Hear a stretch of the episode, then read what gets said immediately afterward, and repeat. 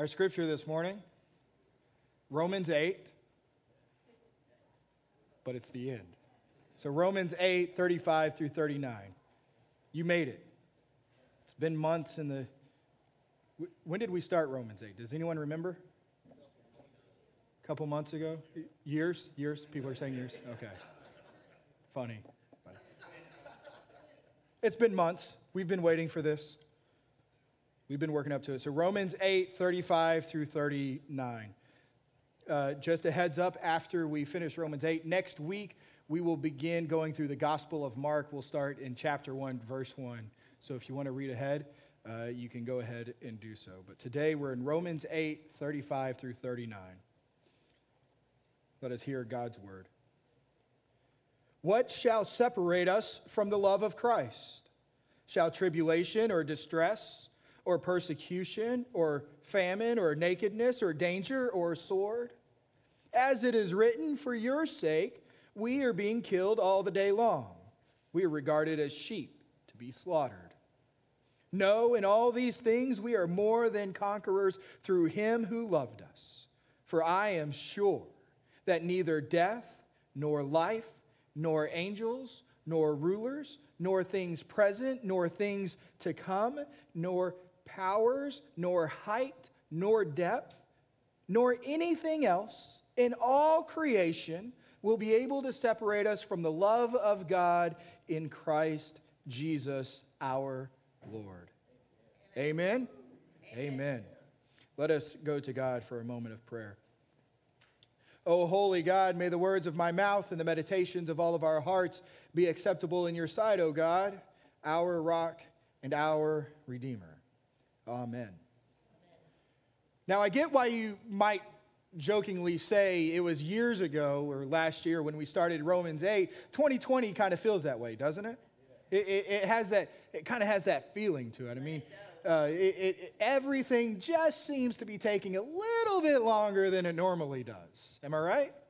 And so here we are, we're in Romans 8. We've been building up to this, and, and I even slowed us down a bit, and we went a couple verses at a time there for a moment, and we've been waiting to get to this. You know, Romans 8, 38 and 39 are some of uh, people's favorite scripture out of the entire Bible, just the beauty of it.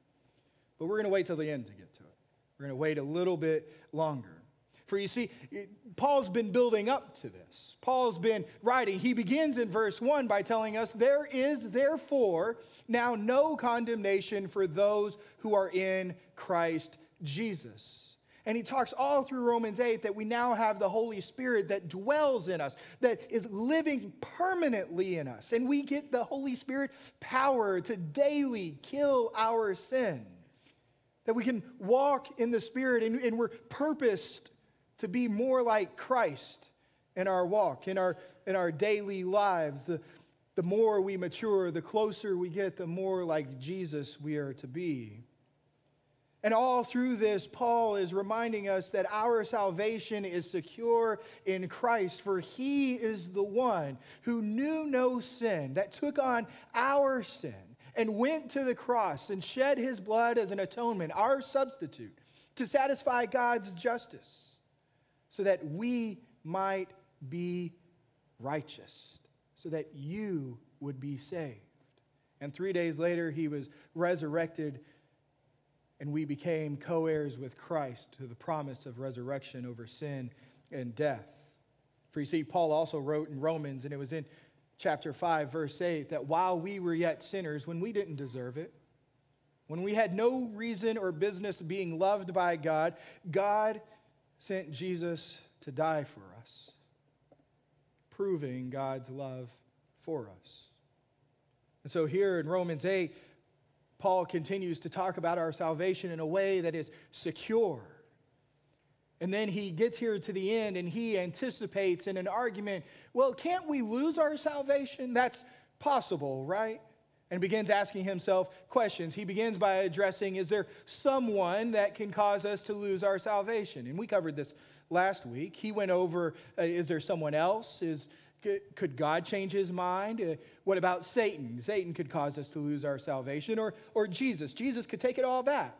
or even ourselves, we could cause ourselves to lose our salvation. And the answer through all of that was there's no one. No one can separate us from the love of Christ, not even ourselves. So then the next question is well, then, is there a circumstance? Is there some circumstance out there that could make Jesus stop loving us? That's the question, right? What shall separate us from the love of Christ? Some of your translations may have who shall separate us, but it's the same Greek word tis that can be translated as who or what in this instance. Earlier we translated as who, and now we translate it as what, because Paul then, after asking this question, gives us an exhaustive list, well, a semi exhaustive list of circumstances right? We see after he says, What shall separate us from the love of Christ? Tribulation, distress, persecution, famine, nakedness, danger, the sword. It's quite a list Paul makes. I think he does so with purpose. But again, he's going to answer the question what shall separate us from the love of Christ? when we look at that question, it's not what shall separate our love from Jesus, right? It's what shall separate his love from us. See, we can't be separated from Christ. It's him that loves us, right? It's the scripture that says we love him because he first loved us. Our love comes because He loved us. And remember, He loved us when we were the most unlovable, while we were yet sinners. So, what in the world is there that can break the bond of Christ's love? What is there? Paul makes the list. What about tribulation? trials, tribulation. Tribulation being when we're cornered and, and we're out of options and we tend to be under immense pressure. It's, it's those moments of suffering, the trials and the tribulations we face. It's the pressure in the midst of our suffering. When the pressure's on and there's a price to pay for being a believer. Does, does that separate you from the love of Christ? Well, what about distress? Distress being this inward difficulty, what we call temptation. Being in distress, being tempted. You know, Jesus, in the midst of his temptation, he was in the desert 40 days and tempted by Satan. And what God did was able to help him bear the temptation. Same is true for us, right? Paul just got done telling us we have the Holy Spirit dwelling in us.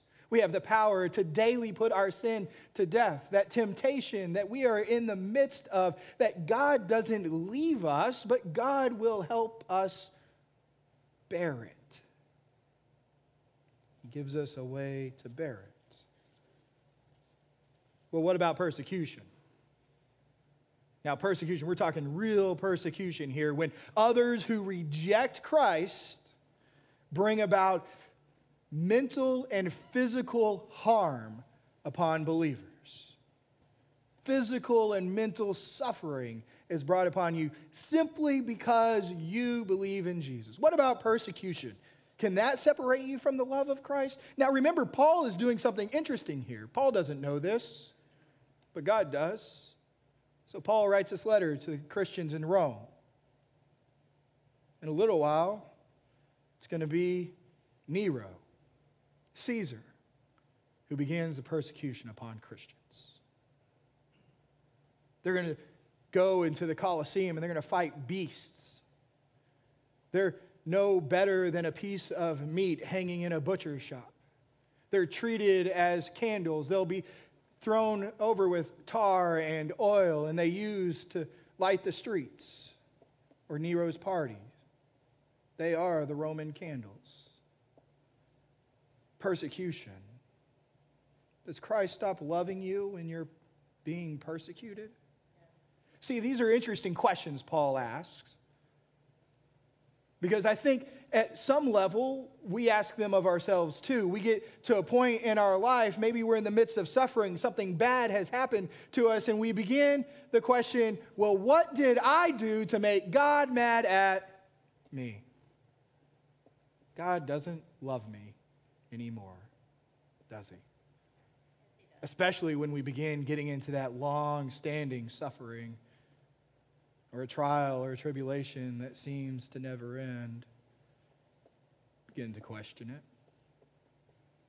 But here Paul is saying there is no circumstance under which Christ stops loving you. So he says, What about famine? Nakedness. To be without food and, and to be poor and, and destitute. Can that separate you? Or even on another level, maybe God calls you to a vocation and yet you don't end up being as successful in life as you had hoped. Does that mean God has stopped loving you?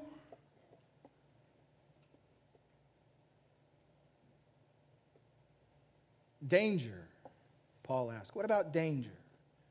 When people plot against you, or the sword, which Paul uses to mean death.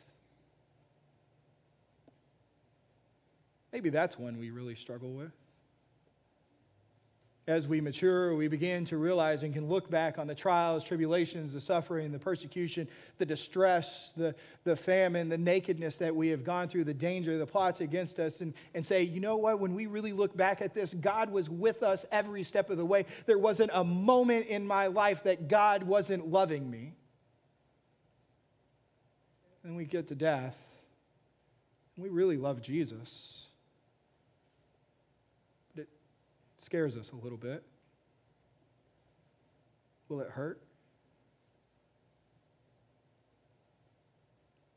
We're, sometimes we're not ready to let go of everything that's here, to grab on to the Father who's there. You know, despite all of the assurances the Word of God gives us, we still have slivers of doubt, don't we? Because it means of letting go of one, this life that we know, to grab hold of the life yet to come. So Paul asks, even in death, in our death, does Christ stop loving us in our death? You know what's interesting about this list? As Paul himself writes in 2 Corinthians chapter 11, in which he lists off every item on this list. Paul himself experienced tribulations and distress and famine and nakedness and danger and, and ultimately would face the sword. So Paul speaks here from a position of experience, of knowledge. So he keeps writing in verse 36. He says, As it's written, and he quotes Psalm 44, verse 22, and he says, For your sake we are being killed all the day long. We are regarded as sheep to be slaughtered. Thanks for those encouraging words, Paul. But essentially, what Paul is saying here is that these circumstances are not unique to you. But God's people for all time have endured these circumstances, and for all time, God has continued to love them as He loves you. So we find confidence in that. But He also writes, for your sake, it's for God's sake we suffer. Because it's also there in 2 Corinthians 11 where Paul points out that when we boast, we don't boast in our strengths, but we boast in our weaknesses. Because it's when we boast in our weaknesses, we display God's great glory. We couldn't overcome our sin, so we boast how sinful we were because it demonstrates how gracious and loving He is. We boast that we couldn't prevent ourselves from suffering because it demonstrates that in the midst of the suffering, we have a Father in heaven who loves us without conditions. So, can any of this separate us from the love of Christ? Paul answers No. In all of these things, we are more than conquerors through him who loved us. No, we are more than conquerors. What does he mean by this? How are we more than conquerors if we are simply bearing the trials, tribulations, and the distress, and the persecution, the famine, the nakedness, the dangers, and the death? How are we more than conquerors? Oh, it's because of Christ. Remember, we became co heirs with Christ upon his resurrection. And we too are promised that resurrection. So, on that day in which we reach the Father in heaven, all of these things go away. Paul wants us to remember when we're asked, How are we doing? Don't put yourself under the circumstances of today. Put yourself under the love of Christ, because that's where you are. That's where you have been, and that's where you will be from today forevermore. For you see, Christ is loving us now. He loved us yesterday. He loves us now. And the promise found in God's word, revealed through Jesus Christ, is that He is going to love you tomorrow. You're going to wake up, and God's love is still going to be resting with you. This is why, in the midst of all of these circumstances we face, that our only hope in life and in death is that we are not our own, but that we belong to God. We are held in his hands. So, for months now, what seems like years, we've been in Romans 8. And Romans 8 began with that first verse There is therefore now no condemnation for those who are in Christ Jesus. What a powerful word that is. This word is a sunrise, powerful and bright. Early in the morning, this word brings us courage to live boldly, to walk in the love of Christ. And so it is in verse 38 and 39 that God's word is a gorgeous sunset. One that when we gaze upon, it brings us peace. We know of a hope not only for today, but a hope for tomorrow, a hope that's everlasting, that we can rest with tranquility. So today, I want to leave you with this sunset.